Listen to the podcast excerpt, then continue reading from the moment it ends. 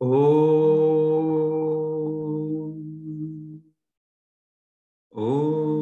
सहना भवतु सहनौ भुनक्तु सह वीर्यं करवावहै तेजस्विनावतीतमस्तमाविद्विषावहै ॐ शान्ति। Shanti, Shanti. Welcome, everyone. We're on Bhagavad Gita, chapter 4, class 65, Yoga of Renunciation of Action in Wisdom. We're on topic 5, all yajnas culminate in wisdom. And we're going to cover verse 34 to 36 today. Any questions before we begin?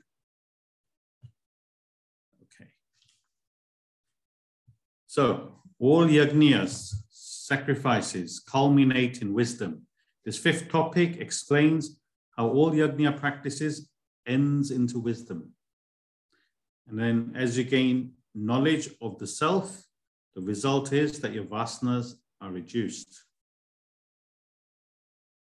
And as you practice the three yogas, karma, bhakti, jnana, you walk on the spiritual path you then attract a guru to teach the knowledge of the self. And as you gain this knowledge from the guru, the result is it destroys your desires, it destroys your agitations. So in today's class, the next few verses discusses the qualifications a student needs to have to attract a guru.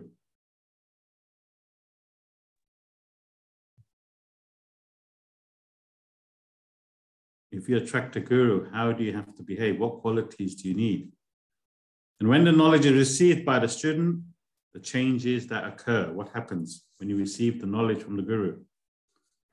That's what the next few verses is talking about. It's more about you, how you can prepare yourself. Any questions? Okay, we'll get straight into it. Verse 34. तद्विद्धि प्राणिपातेन परिप्रश्नेन सेवया उपदेक्ष्यन्ति ते ज्ञानम् ज्ञानिनस्तत्वदर्शिनः तद्विद्धि प्राणिपातेन परिप्रश्नेन सेवया उपदिक्ष्यन्ति ते ज्ञानं ज्ञानी ज्ञानिनास्तद्वदर्शिनः Know that by prostration, by questioning, and by service, the wise who have realized the truth will teach you the knowledge. So, can you read the paragraph one, please? 12th yajnas, sacrifices, elaborated in the preceding 10 verses, give the technique of converting all actions into worship and gaining knowledge of the self. This verse specifies the essential qualities required of a student for him to attain spiritual knowledge. It also assures a qualified student that a competent guru will teach him the knowledge. Thank you. So the 12 yajnas that are covered in the previous verses brings you to this level where you now attract a guru. You're ready for knowledge. This verse gives us the requirement of what a student is and what a guru is. He says, when a student is ready, qualified, the guru appears before him. Meaning you call the guru. How do you call the guru? You know these apps, you know, you order food and they deliver it. Emma? They deliver it to your home. What's it called? Deliver. I've never ordered. So it was Deliveroo. Still saying it's delivery. Was it Just Eat? Similarly, it says you order a guru. Is there an app for this? Vanita, is there an app for guru? You order a guru and he appears. A guru that not only has the knowledge, but he also has the capacity to teach it. You need both requirements. A person may have the knowledge, but he may not know how to teach it. He may not have the confidence to be able to convey the message in the right way. Personally, I have never taught anything. I never knew I had the capacity to do so. I came back from the ashram. The missus pushed me. And here we are. You may not know you are ready. As a student, you may not know you're ready. It's not like you say, you know, I need spiritual knowledge. Let me find a guru. It doesn't work like that. How does it work? Any idea? You don't go looking for a guru. How does it work? Yeah, Shashi?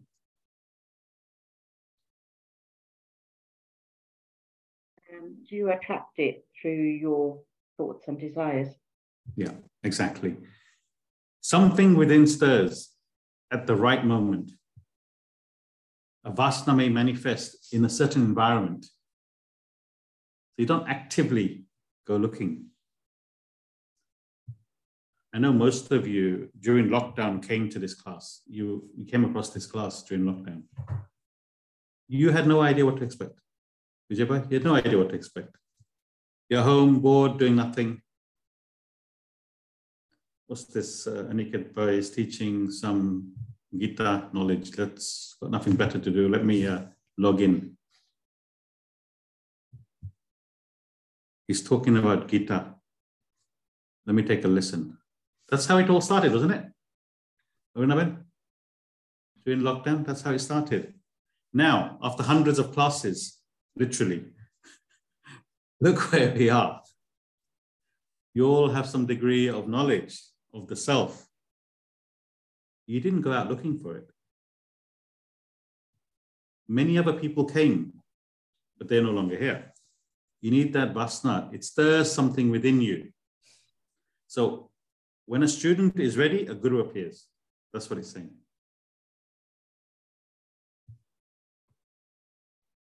So what are the main qualities that a student needs to have in order to receive the spiritual knowledge? Any ideas? What does a student need to have to receive the knowledge? What qualities? Yeah, Shashi. To be open-minded and open-minded. Open-minded and what, sorry? Ready to learn. Ready to learn. So this verse is saying, by prostration, by questioning, and by service.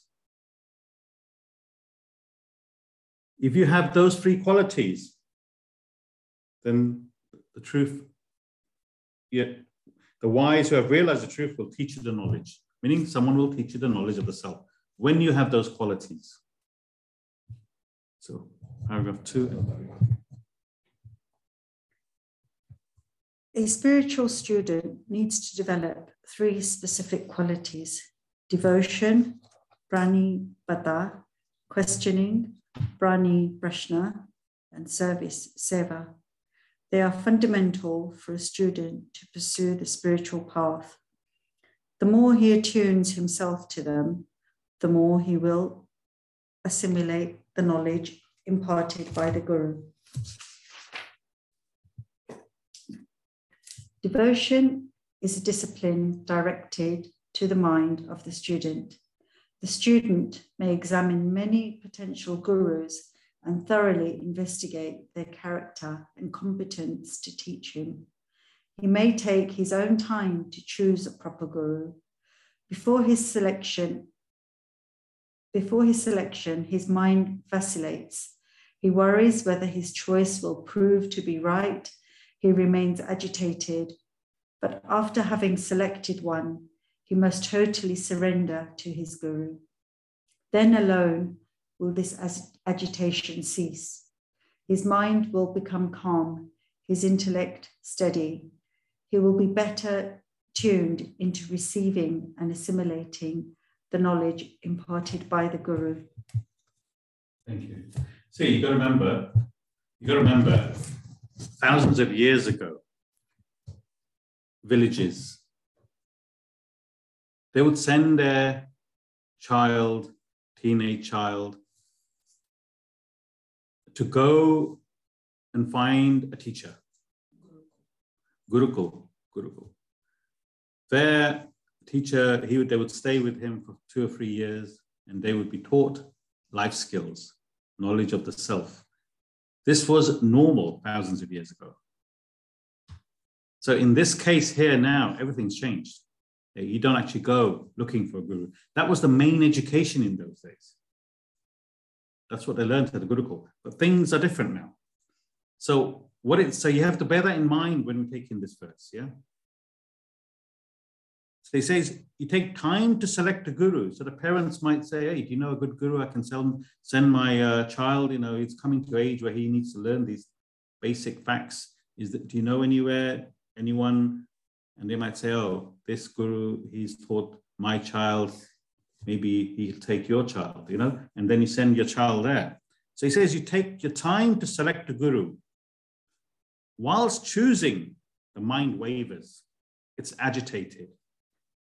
Have I chosen the right guru? You could be hundreds of miles away from home in the mountains. You have to make sure you've chosen the right guru. Will he be able to teach me? So your mind is agitated. Once a guru has been chosen, you have confidence in him. You need to surrender to him. That's what he's saying. You need to surrender 100%. I have confidence. This teacher will teach me. Only then will the agitation stop. You will then be in a mental state to receive this knowledge. If you're agitated, you can't receive the knowledge. So he's saying you have to surrender to the Guru.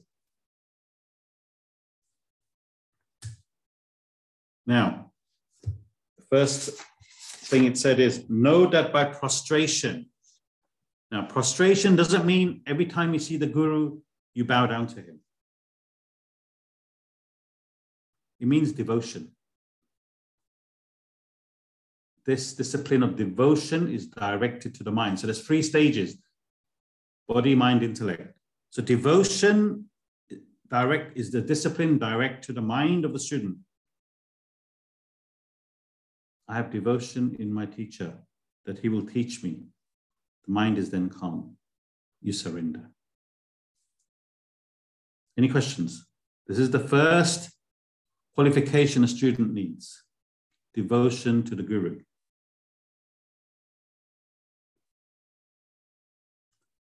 There are three types of students. One that wants to show his knowledge. You know, I read the Gita. I know the meaning. Do you know in verse so and so, so and so, it says this? I can tell you what that verse means. So the first one is wants to show his knowledge to you. The second is student that wants to test the teacher. Let's see what he knows. The third type is a genuine student who wants to learn, he surrenders to the teacher. The first two types are not students. Yeah? So therefore, surrender to the teacher. So can you read the next?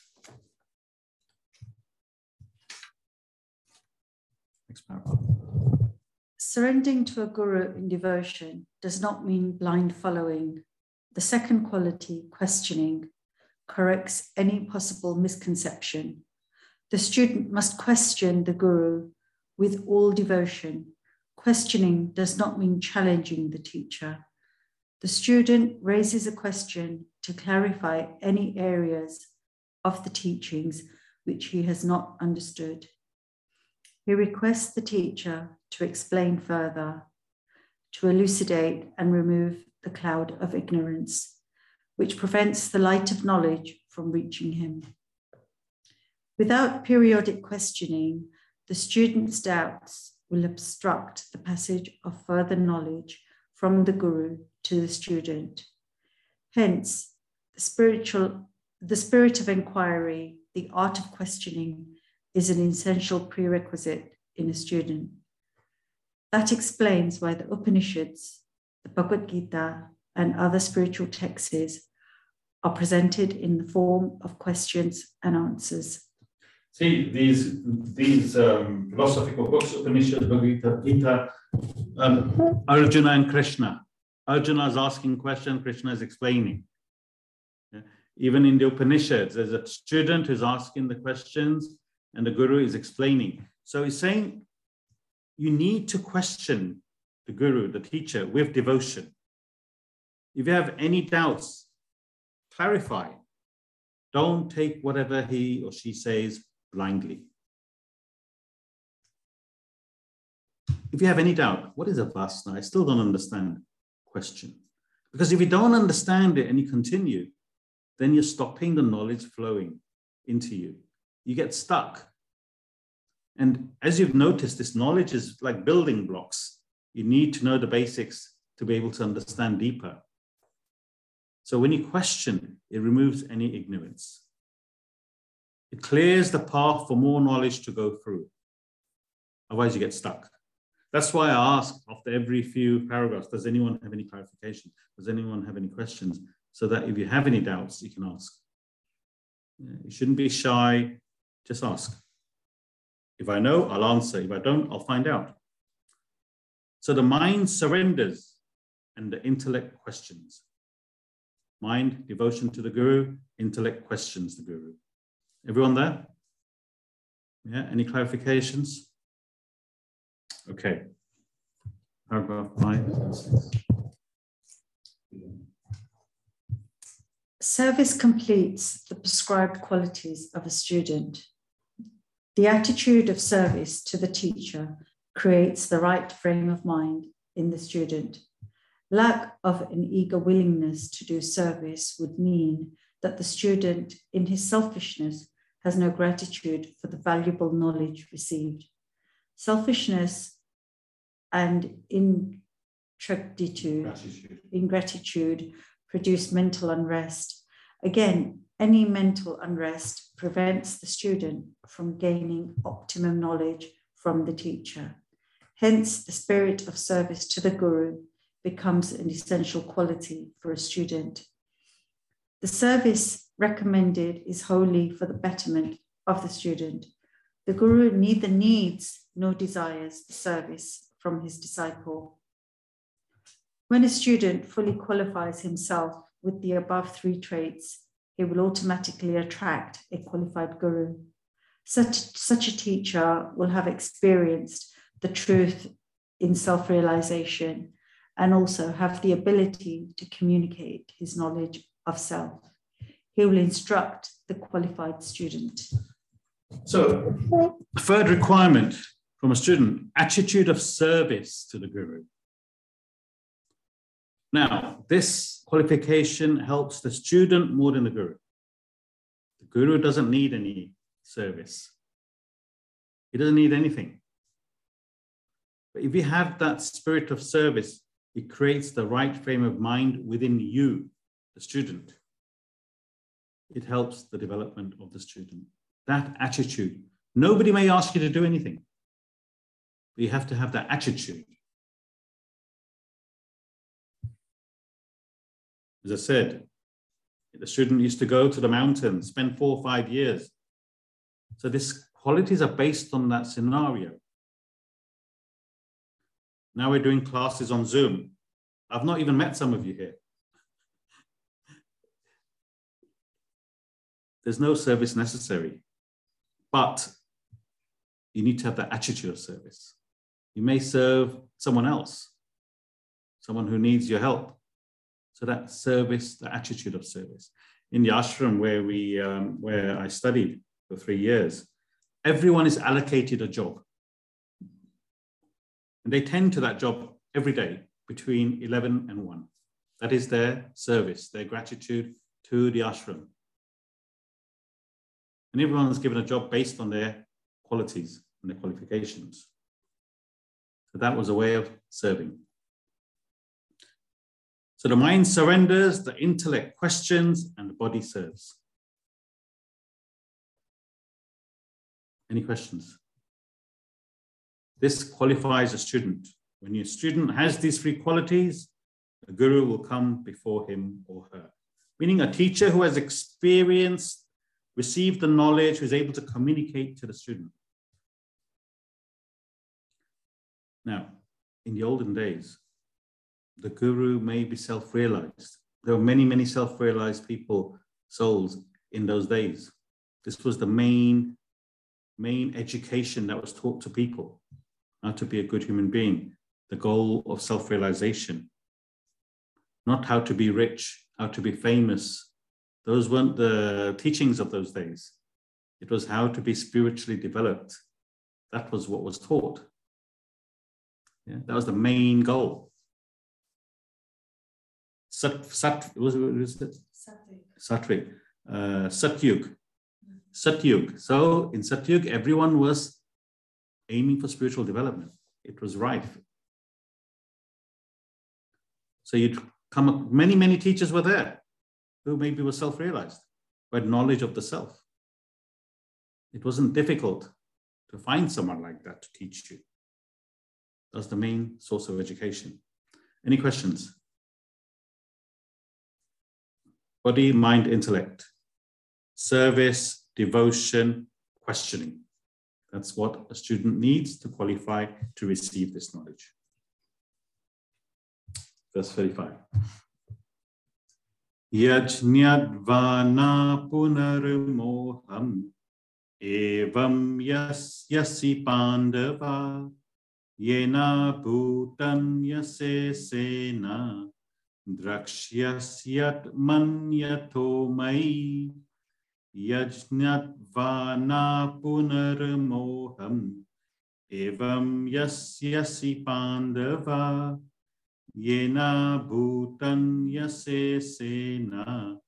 द्रक्ष्यस्यत् मन्यतो मयि Knowing which he shall not again get deluded.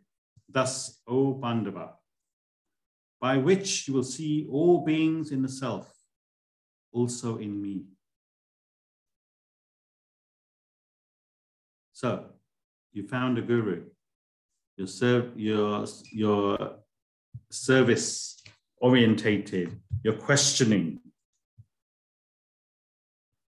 You're devoted to the guru. The guru then gives you the knowledge. So, what happens then? When you gain the knowledge? What happens?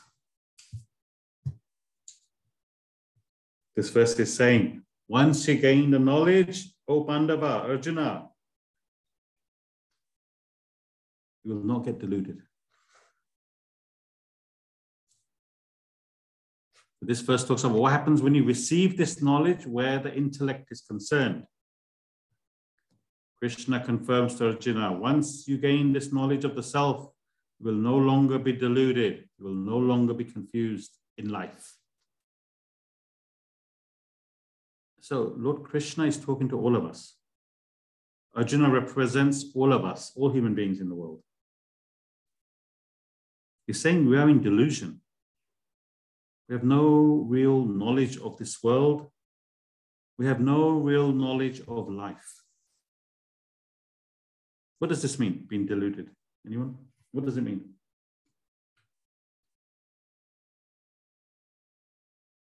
It's when you gain this knowledge, you will no longer be deluded.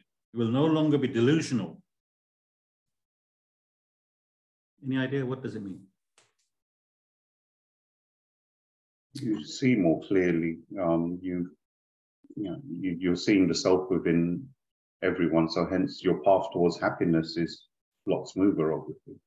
Yeah.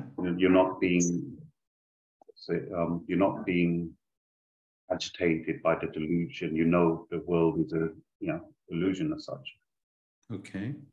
So right now you're saying we're all deluded. Well, most of you are now less deluded than when you started learning about the self, but it's saying that pe- men, people are deluded. What is the delusion? You're right, Ravi, what you said. Dharmesh, The delusion is that we don't know about the self. We don't, don't know about the self. we don't look for the self. Okay. In delusional world where we're looking for happiness in the wrong place. Okay, yeah. So the, the, the delusion is that once we know where to look for happiness and we gain that happiness, we'll see happiness in everyone, or we see the self in everyone. We Yeah. recognize everyone as equals. So when the delusion is gone, when you can see it clearly, then you see the self in everyone. But before that, you think you know everything, but you don't know nothing.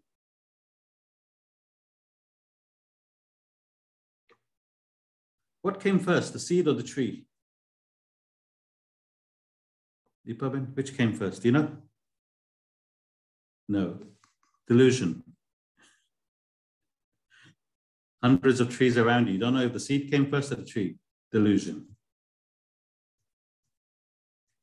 We don't know who our, fa- who our father's father's father is. Who was the first father? We don't know. Delusion. We don't know where we came from. Yeah, I came from my mum. But before that, where did you come from? Where are we going? We don't know. We're confused. What are we doing here? What's our purpose as a human being? What are we supposed to be doing? Before you came across this knowledge, you had no idea. Delusion. This is what Lord Krishna means. We're all walking around on this in this world confused in delusion. We don't know nothing. We think we know everything. But actually, we don't know anything. We're all confused. And what do we say? I have a master's degree and I have two other degrees. In what? In delusion. You're still confused. This is what Lord Krishna is saying. We don't know anything. We're in delusion. So we don't know the most important things about life. So this knowledge removes delusion. That's what it's saying.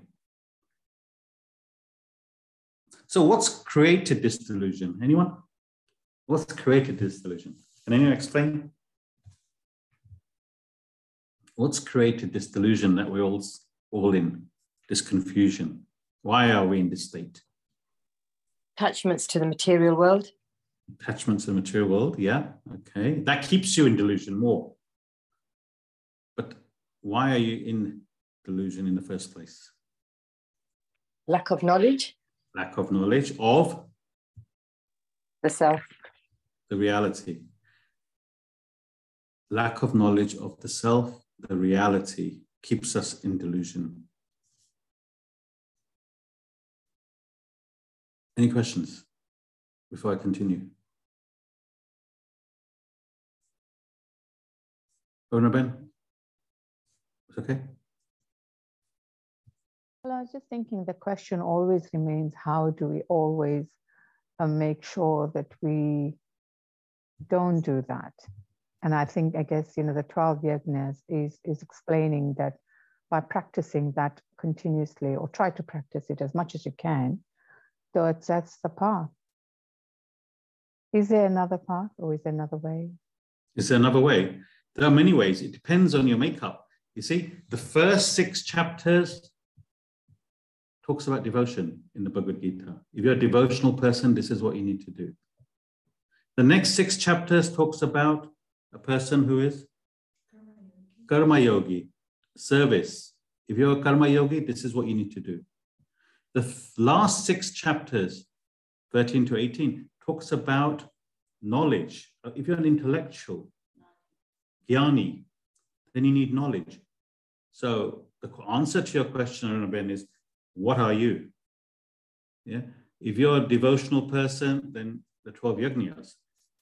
Everything is devoted to Brahman. Everything I do is a yajna to Brahman. But you might say, well, I can't really understand that. You may be an intellectual. So you have to wait till chapter 13 to 18 to understand what you need to do as an intellectual. Yeah. So everyone is made up of all three. Say in proportion, you need to adjust for you. You with me, Arnabin?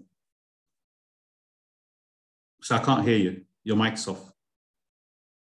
Sorry, because I missed a few classes. So um, the 12 yajnas, are they mainly to do with bhakti yoga then? Bhakti, yeah. Devotion. Okay, Yeah. all right. Yeah. Thank you. Who's going to do uh, uh, Havan, a yajna? A devotional person. An intellectual thing, what's this? Why are you wasting this wood? Why are you waste, making this fire, this smoke everywhere? What are you trying to do? Intellectual person won't understand what this yajna business is. But it also at one point speaks about the five senses and how we can control through controlling all of that. Mhm. Uh, um, so is that al- still devotion and bhakti? It's talking from the devotional perspective. Okay. Yeah. When you get to the intellectual side, it talks from an intellectual perspective about the five senses. Yeah. So right now we're on the chapter, we're on the first section of the Gita, which talks about chapters one to six is devotion.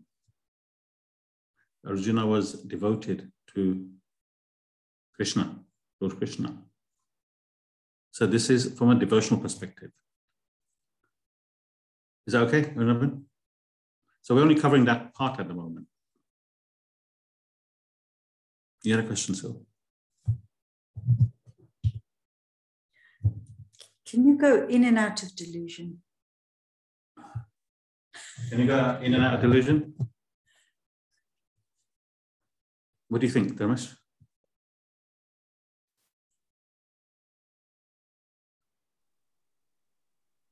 Yes and no. Yes, you can because you, you hold yourself for a certain amount and you see the self in everyone, and then no, you lose it. But then you, the longer you hold it, the, the you come to a point where you hold it all your life. It's a transformation. See, right now in this class at the moment, everyone thinks, yes, the self, Brahman. I identify with it. Everything makes sense to me. After lunch, you've forgotten. You're back in delusion. You have clarity at the moment for the hour. Your focus, your thought is all on the self, Brahman. Slowly disappears. Hence, they say study every morning so that you can keep that focus for the day.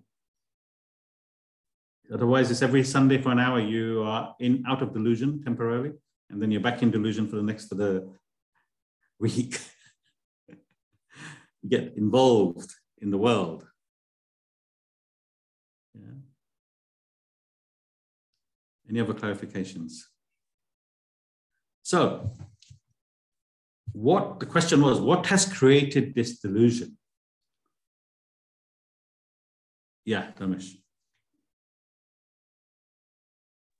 Ultimately, Brahman has created it because we're created from it. Yeah. So we're lost peace from Brahman to find Brahman. Mhm. Absolutely. So the non, the, the, the philosophical term used here is the non-apprehension of Brahman, meaning not understanding Brahman, has created this apprehension of the world of names and form. And we are caught up in that. The non-apprehension of Brahman has created the apprehension of the world of names and form and everything you see around you. And we are caught up in that delusion.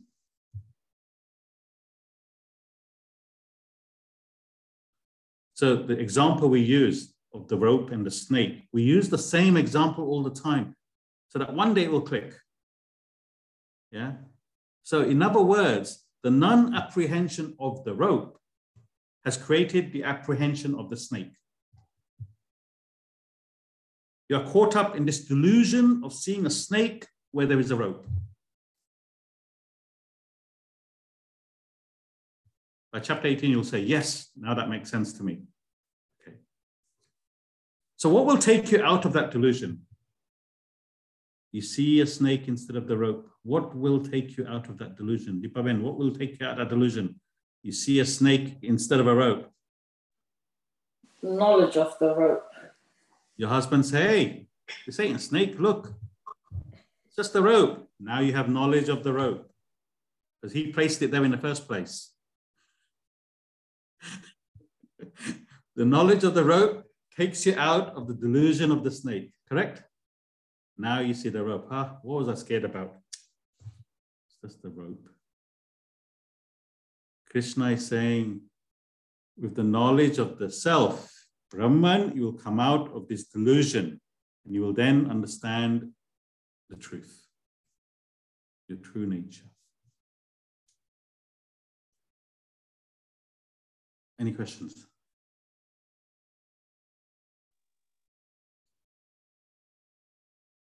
Yeah. Dharmesh, did you have a question? Still has a question. No. Sorry, Did you okay. Sorry. it's not quite, so you're saying the non-apprehension of Brahman Hmm. creates the apprehension of the world. Yeah. Knowledge of the self or knowledge of Brahman Mhm. helps me to apprehend Brahman Mhm. or, or, or breaks the apprehension of the world. Yeah. Okay, let's go for the, let's let Ravi enlighten us by reading the next paragraph, and then we'll see. A fully qualified student, as described in the preceding verse, attracts a perfect guru and gains the supreme knowledge. A knowledge which dispels his delusion, gives him peace, and exhausts his vasana desires. Verses 35, 36, and 37 expand on these effects of acquiring knowledge of self. Thank you. So when you gain this knowledge, you will then see the self within and in all beings in the world as one. This world is not, the, this world is Brahman, the self. Everyone is the self. Everyone is Brahman. You identify with that when you gain the knowledge. You will see the entire world as Brahman and not this world of name and form. Meaning you'll see the rope and not the snake once you get the knowledge, which is what you're all learning. So you might have an argument with someone. How dare you say that to me? He abuses you. He, he swears at you. You can either get to his level, and you may do so for a second, but afterwards you think, you know what? Brahman is in him. These are his vasanas same Brahman in me. The knowledge has taken you away from that. You understand everyone is Brahman. If you don't have the knowledge, then you're going to get into a fight. You walk away and say, Brahman, Vasanas. Poor fellow.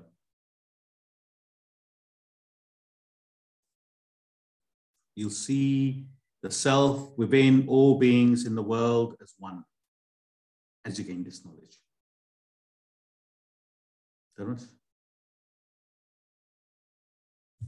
That's what it's saying. That okay? So, okay. Ravi, next paragraph, please. This verse gives the results of gaining the supreme knowledge with respect to one's intellect.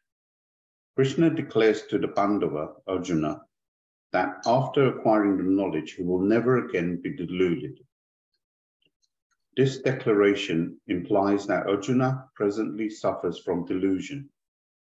Arjuna represents all the people of this world who live their lives steeped in delusion and total confusion.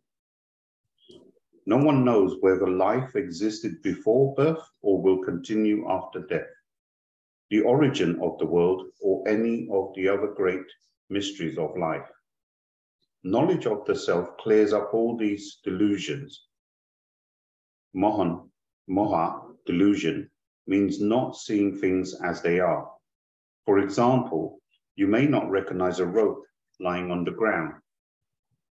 The non-apprehension of the rope can create a misapprehension in your mind that is it a snake. You really believe you see a snake. This is moha. Similarly, you do not realize the supreme self within. The non-apprehension of the self has created the misapprehension of a pluralistic world of names and forms. This world appearing before you is moha. You are in delusion, hence Krishna declares knowledge of the self will clear your delusion. Never again will you suffer from it. The self within and the all-pervading reality, Brahman, are one and the same. When you realize the self, you realize your all pervading nature. You then recognize all things as none other than yourself. Krishna uses the first person singular, me, to mean the self, the reality, Brahman. Once having overcome Moha, you see the entire world as that external, all pervading being. Thank you. Knowing which you shall not again get deluded, thus, O Pandava, Arjuna, by which you will see all beings in the self, also in me, meaning the Lord Krishna. You'll see everything as one. This is what this verse is saying. So, to get out of delusion, you need knowledge of the reality. What is this world? This world is Brahman. This world is God. What am I? I am Brahman as well. Who is my enemy? Also Brahman. You understand? Everything is the one. When you forget that, you get involved. Any questions?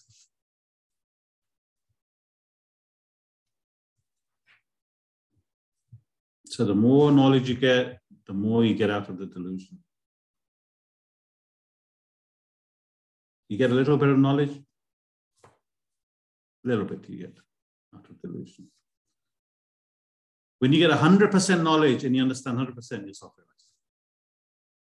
I am the self. I am not this body, mind, intellect. I am the self. Right now, you think you're this body, mind, and intellect. Yeah. For a few moments, you get knowledge of the self. You believe, no, I'm not this body, mind, intellect. I'm the self. Class is over. You identify your body, mind, intellect again.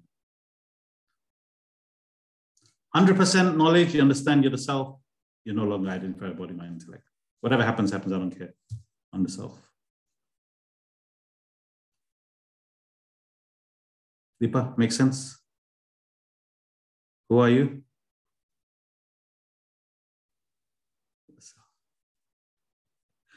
Remember that throughout the day now, yeah? So, this this sentence that says uh, the non-apprehension of the rope can create a misapprehension in your mind. Yeah, um, that is a snake. So I don't know if I'm assuming correctly, but but is this non-apprehension only in the mind? So if if I get rid of the mind, mm. then I don't have the misapprehension? No, it's saying that the, the, you see, when you see, yeah, you're scared of a snake. Mm. You hmm. see the snake, the mind reacts automatically, oh, it's a snake, it's a snake. Yeah. Once he gets the knowledge that it's not a snake, it's a rope, the intellect understands it's a rope. Yeah, so that when the intellect understands, the mind is no longer scared. But the mind reacts saying, oh, it's a snake. That's why it's saying the mind. Oh, so no, so I understand that aspect of the mind being scared. Yeah.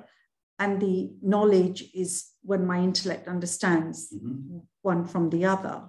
But I'm thinking about knowledge of the self mm-hmm. in the world as a whole. Mm-hmm. Okay, because if we're thinking of a piece of rope, yeah, it's one mm-hmm. aspect, isn't it?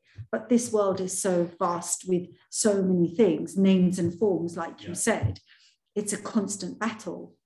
Okay. So, okay. let's go over the next verse. Hopefully that'll make it a bit clearer. Okay. Yeah. Any other questions before we continue? Okay, verse 36. Api chetasi papebhyaha. Did you do the last verse? Yes. Sarvebhya papakritamaha sarvam jnana plavenaiva prajinam santarishyasi api chetasi papebhyaha sarvebhya पपकृतमः सर्वं ज्ञानाप्लवेनैव Vrajinam santarishyasi. Even if you are the most sinful of all sinners, you shall verily cross over all sin by the raft of knowledge. Even if you are the most sinful of all sinners, you shall verily cross over all sin by the raft of knowledge. Unaben, could you read paragraph one, please?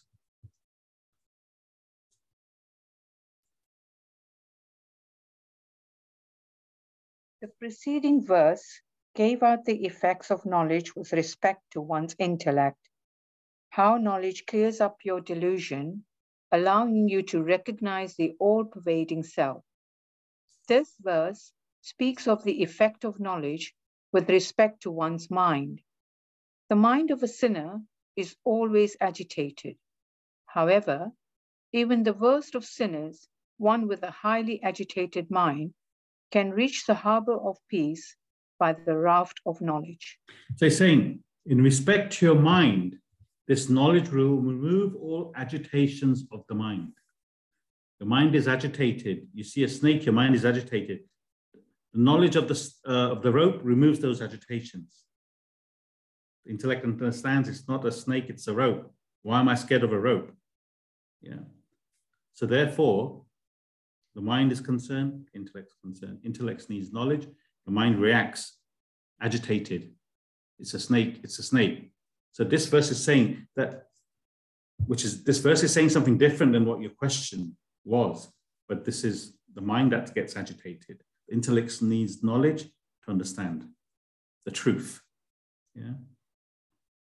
As I said, someone aggravates you, the mind reacts. Why the, how did he say that to me? Yeah. But when you have when you have when you refer back to the knowledge, you just come out of the class, you read the verse on everything's the self, you will apply that knowledge if the intellect's available to you. This person is also Brahman, but he has bad vasanas. He has agitated vasanas, aggressive vasanas, but he is Brahman. Then you're pacified, you walk away. You with me? So, so what this verse is saying is even the most sinful person, when he gains the knowledge, he will cross over all sin. Now, in order to understand this verse, you need to understand what sinful means. What does sinful mean in philosophy? Any idea?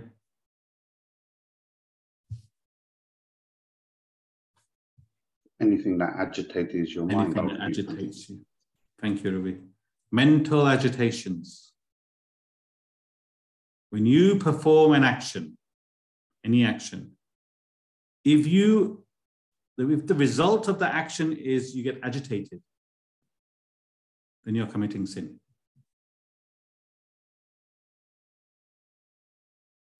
If you perform an action and by performing the action, you get mentally agitated, you are performing, you are committing a sin.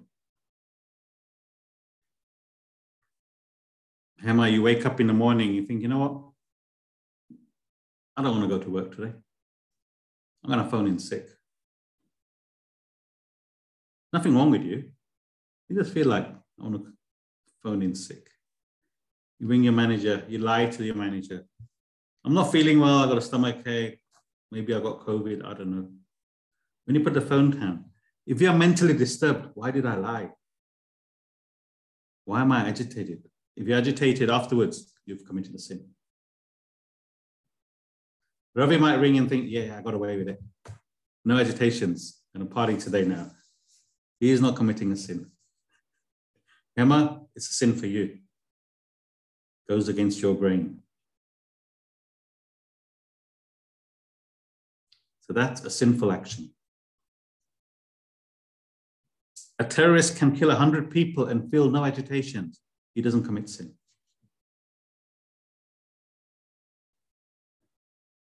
Kill 100 people, not commit sin. Now, you've got to remember one thing cause and effect is a different law. He will have to pay for whatever he done negative. That's different. But he does not commit sin because he has no agitations. I only killed 100. I thought there were 200 here. Doesn't commit sin. Putin, due to Putin's actions, thousands are being killed. Does he look agitated? Send some more. Doesn't commit sin. Cause and effect, different law. A lion goes around killing defenseless animals. He doesn't go home afterwards and say, Why am I killing all these innocent deers, these antelopes? It's terrible what I'm doing. No reaction, no sin. So sin is not in the action, but in the reaction. So does everyone understand what sinful means now? Mental agitations, yeah? You need to understand that before you can understand this first. Onabin, second paragraph, please.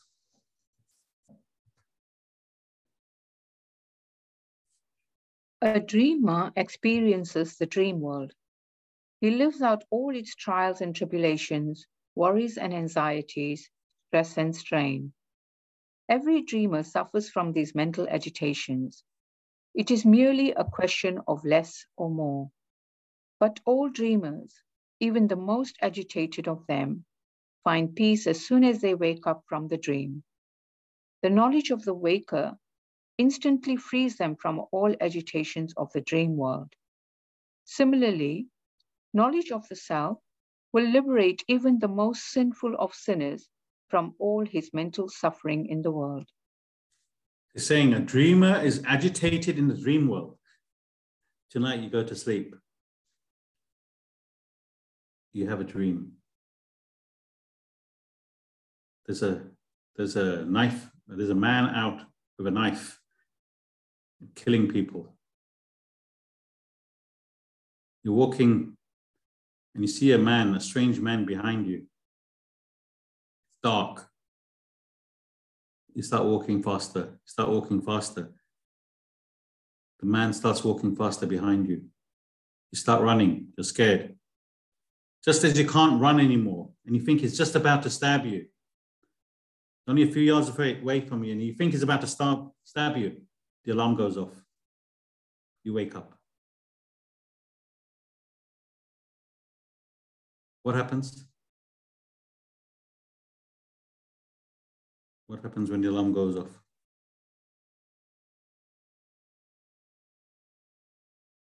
What happens when you wake up? Where's the knife man? When you wake up, the knowledge of the waking world frees you from the agitations of that man chasing you in the dream world. You're affected, agitated in the dream while this man was chasing you. But when you wake up, the knowledge of the waking world frees you from that. Hey, what's happening? Why am I sweating so much? No longer scared. Yeah, Shashi. Going back to what you just said in the first paragraph, that if you commit an action or and if you incur a agitation, then you incur a sin.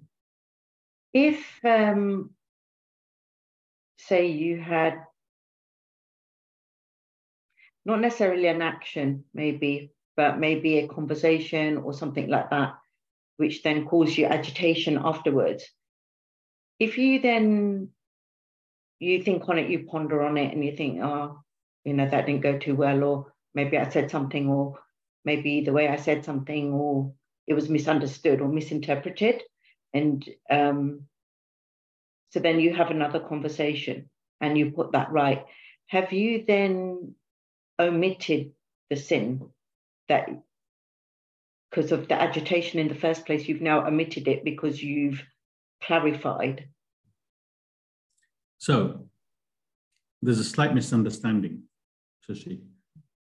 When you commit sin, you become agitated. So the first half of the, what your question was, there's a misunderstanding and you were agitated. Yes?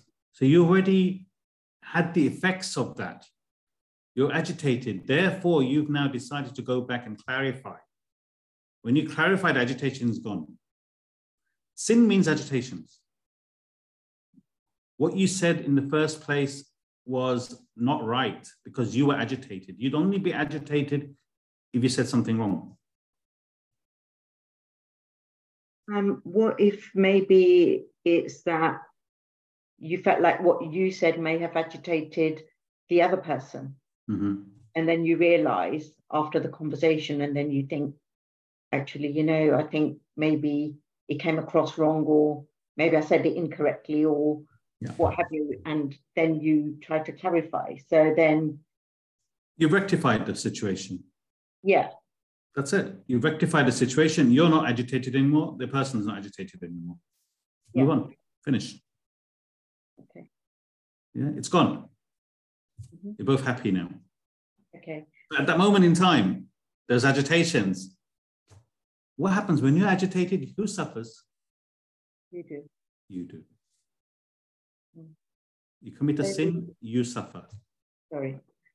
Um, so with the second paragraph, as a dreamer, you're having a bad dream, so you're definitely agitated. You're having a nightmare. You're not actually having a dream. So do you incur a sin in the dream world? Yes, because you're agitated in the dream. The out of your dreamer, the dreamer, the dreamer is committing a sin because the dreamer is agitated. Yeah. The dreamer is committing sin because they're agitated. So what happens when they wake up? The agitation's gone. It was in the dream world, agitations. When you wake up, the alarm goes off. Hey, what time is it? I need to go to work. Where's all agitations? They're all gone. You still incur the sin for that agitation? Because that in the dream world is it's very much out of your control, isn't it? It is. But it's you got to remember one thing, it's not you that's being agitated. It's the dreamer who's being agitated. Yeah. Right now you're the waker. Anything that happened in the dream doesn't agitate you now, does it? Yeah. Last night's dream, nightmare, whatever you call it, doesn't affect you now. Yeah? What affects you now is what happens now in the waking world. But tonight, when you go to sleep, and whatever happens in the dream, the dreamer is affected. So when the alarm goes off, you become the waker. Whatever happened in the dream to the dreamer, it's disappeared. No agitations. So right now you're the waker. You're the self, yeah, playing the waker. Tonight you'll be the self playing the dreamer. When you're in deep sleep, you're the self being the dreamer. Being nothing. Sorry, being nothing. In the dream world, when you're agitated, you incur a sin as a dreamer. You're not able to put that right, are you? You don't have to put it right because you're agitated. The sin means agitations. You're thinking sin is something bad I've done, which is going to stay with me. No. That's the misinterpretation that you're having, Shashi. Sin means agitation, nothing else. I do understand what you're saying about the agitation. Hmm. Not that you're not the way you're saying it. I do understand the way you are, the way Mm. I'm supposed to understand it.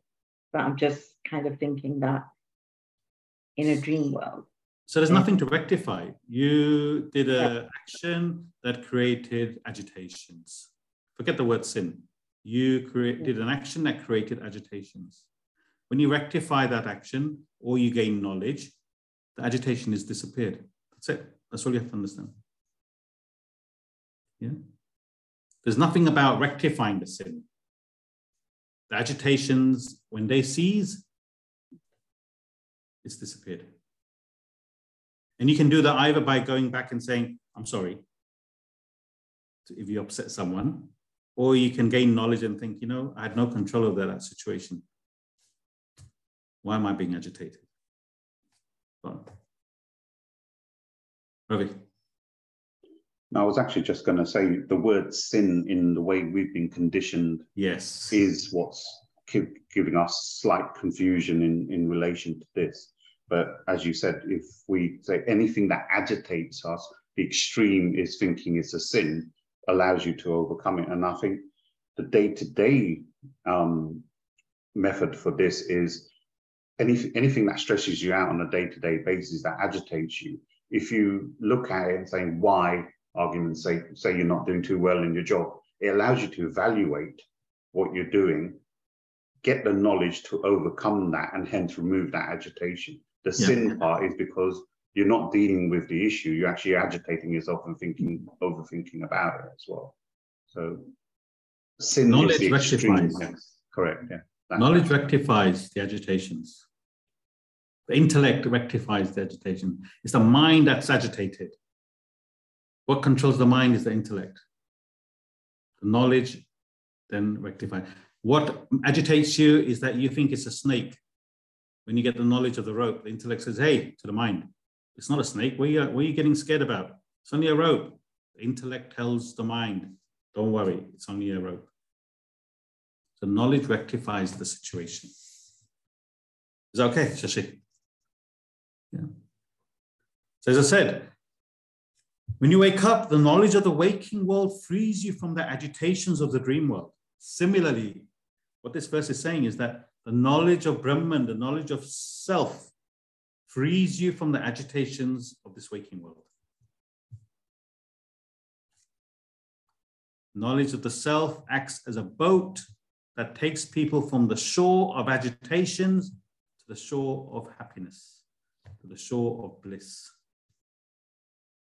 No matter how sinful you are, you could be a murderer, a terrorist. The power of this knowledge is such, it will free you from all mental suffering in the world. Anything and everything. You will understand the true nature of the world.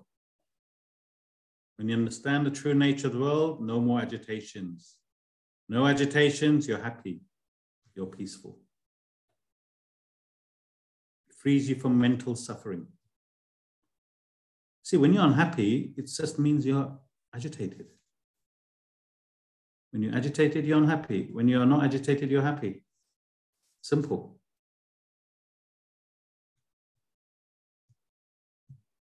Keep it as simple as that.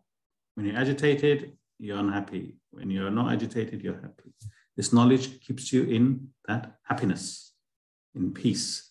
Whatever happens into you, what happens in the world, it frees you from that agitations, from that mental suffering. Oh, Urnamin.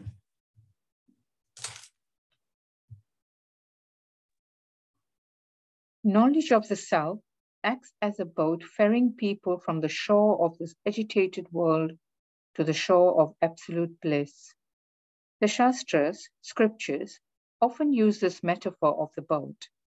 A boat not only takes you to your destination, but protects and comforts you along your passage over the sea. You enjoy your voyage even on a turbulent sea. Similarly, knowledge of the self makes your life in the world pleasant and enjoyable, and at the same time carries you to the abode of supreme peace and bliss. Thank you. There you have it. That's why everybody needs to learn this. It's the only way you can actually um, live in this world and be happy and peaceful. Otherwise, you get involved in that delusion. He said, she said, they did this, I did that. All that is in the delusion. Any questions?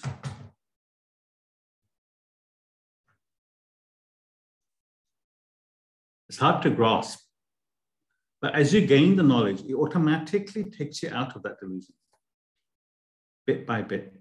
The more you understand, the more you, it becomes wisdom. It acts like a tool in dealing with any issues you have in the world, any issues you have in life. You can apply this knowledge to anything, any situation.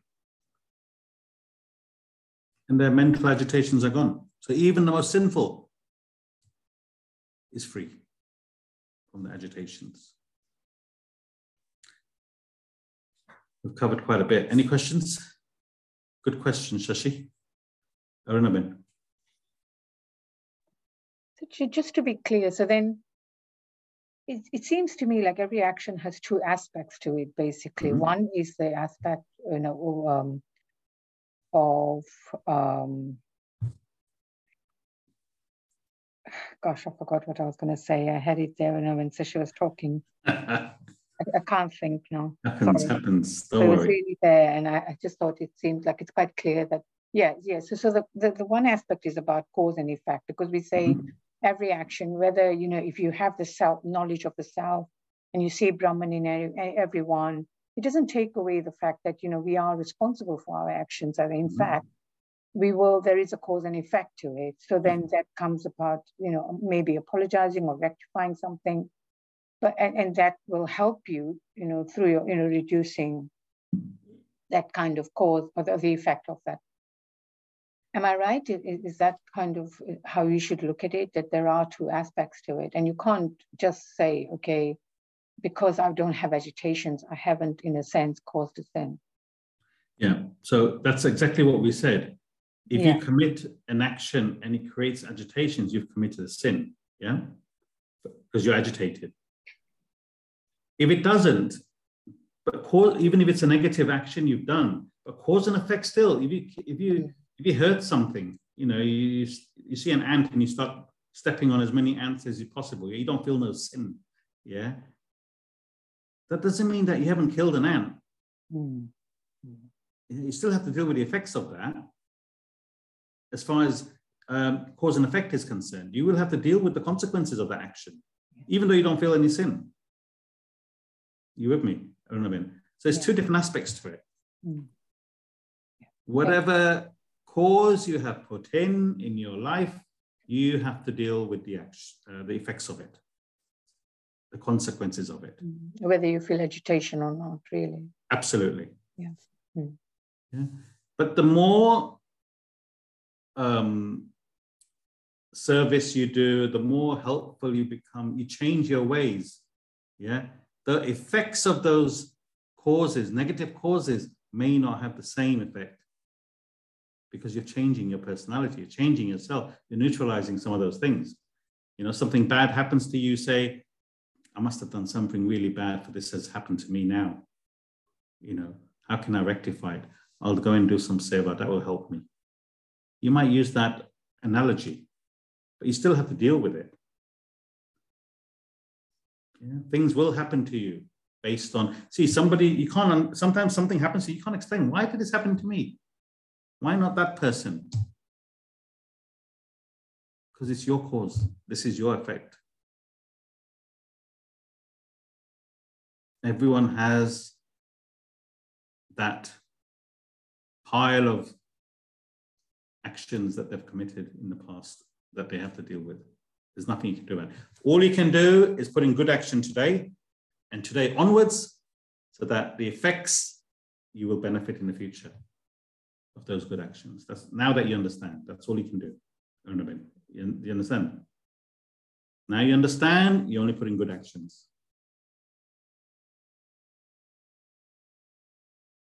So only say nice things to Vijay the nice things will be said to you. right cause, right effect. yeah. Okay. Any other questions? Yeah, Shashi. It's not a question as such, but I'm just wondering if anyone feels, um, or whether it's crossed anyone's mind, the first two sentences of that last paragraph with like end of life. So the sentences I'm saying is knowledge of the self acts as a boat ferrying people from the shores of this agitated world to the shores of absolute bliss. I kind of have some recollection that when people die and we're burying them, there is something about a journey that you make after you die. And those that sentence kind of rang through that mm-hmm. that we're being delivered from the world where we're, we're obviously generally full of agitations to the shores of absolute bliss. So yeah. I don't know. It just kind of with me. I don't know if that resonated with anyone else. Absolutely. Anybody else want to comment on that? You see, I understand what you're saying, Shashi, and most people say, you know what? You know what they say? Chalo kainio sukhitase. You know, he's agitated all his life. He's had a bad time in his life. Now he's gone. At least he or she will be happy. We have that understanding. We have that saying. Yeah. And it's something normal to say. He's now in peace. And that if that if that satisfies people mind, nothing wrong with that. But yeah, I mean, it, yeah. it does make you. I mean, you know, Sasi, you're absolutely right. But you, when you say the person's at peace, as Aniket said, it's either saying that person was suffering or something, or the person was near self-realization that really fulfilled everything they wanted to within mm. this world anyway. So hence they're moving on to peace. So yeah, you're absolutely right. It does resonate, um, but it resonates different for different people. One could sort of say, yes, they were suffering, they're now at peace, or one, they fulfilled everything and they were happy to go as well. So you look at it at both of them. Yep. Yeah. So, I think what I was trying to say is that um, not so much so that they were suffering, but more so like the journey from life to death. Mm-hmm. But this is the thing that is fine to satisfy someone in the waking world who, for example, you go to the funeral, etc. But two, two aspects. One, this is saying you can have that here now. You can feel bliss and happiness now. This knowledge help is like a boat that takes you from your misery, whatever misery you're suffering from now, to happiness and bliss. Yeah. And you can apply that to death as well. Yeah. If they did the right karma, next life will be more happier, more blissful. So there's two ways you can apply that, but it's definitely a positive thing. It's definitely a positive thing. So if you want peace and happiness, bliss, it's saying knowledge of the self will take you there, which is what you're learning. The more you get, the more peace and happiness you'll gain. Simple as that. Chala, we better stop now. Thank you for joining us. Hope you all uh, enjoyed the class. And we will continue next week. We've got a few more verses before we finish this chapter. Have a lovely day and uh, remember, Deepa Ben, you're the self, not this body, mind, intellect. Thank you. Thank you. Welcome.